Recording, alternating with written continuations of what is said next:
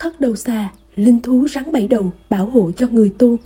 Thất đầu xà tượng trưng cho thất tình lục dục ở mỗi người, bao gồm hỷ, ái, lạc, bi, ai, dục, nộ.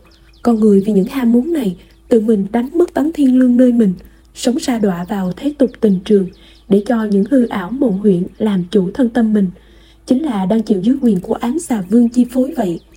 Thất đầu xà khi cảm phục trước tâm đức của một người, tự thân tâm được tịnh hóa, các độc khí, ám khí đều tiêu biến. Thất đầu xà đó sẽ bảo hộ cho người ấy hết lòng trên con đường tu tập, hành trì chánh pháp.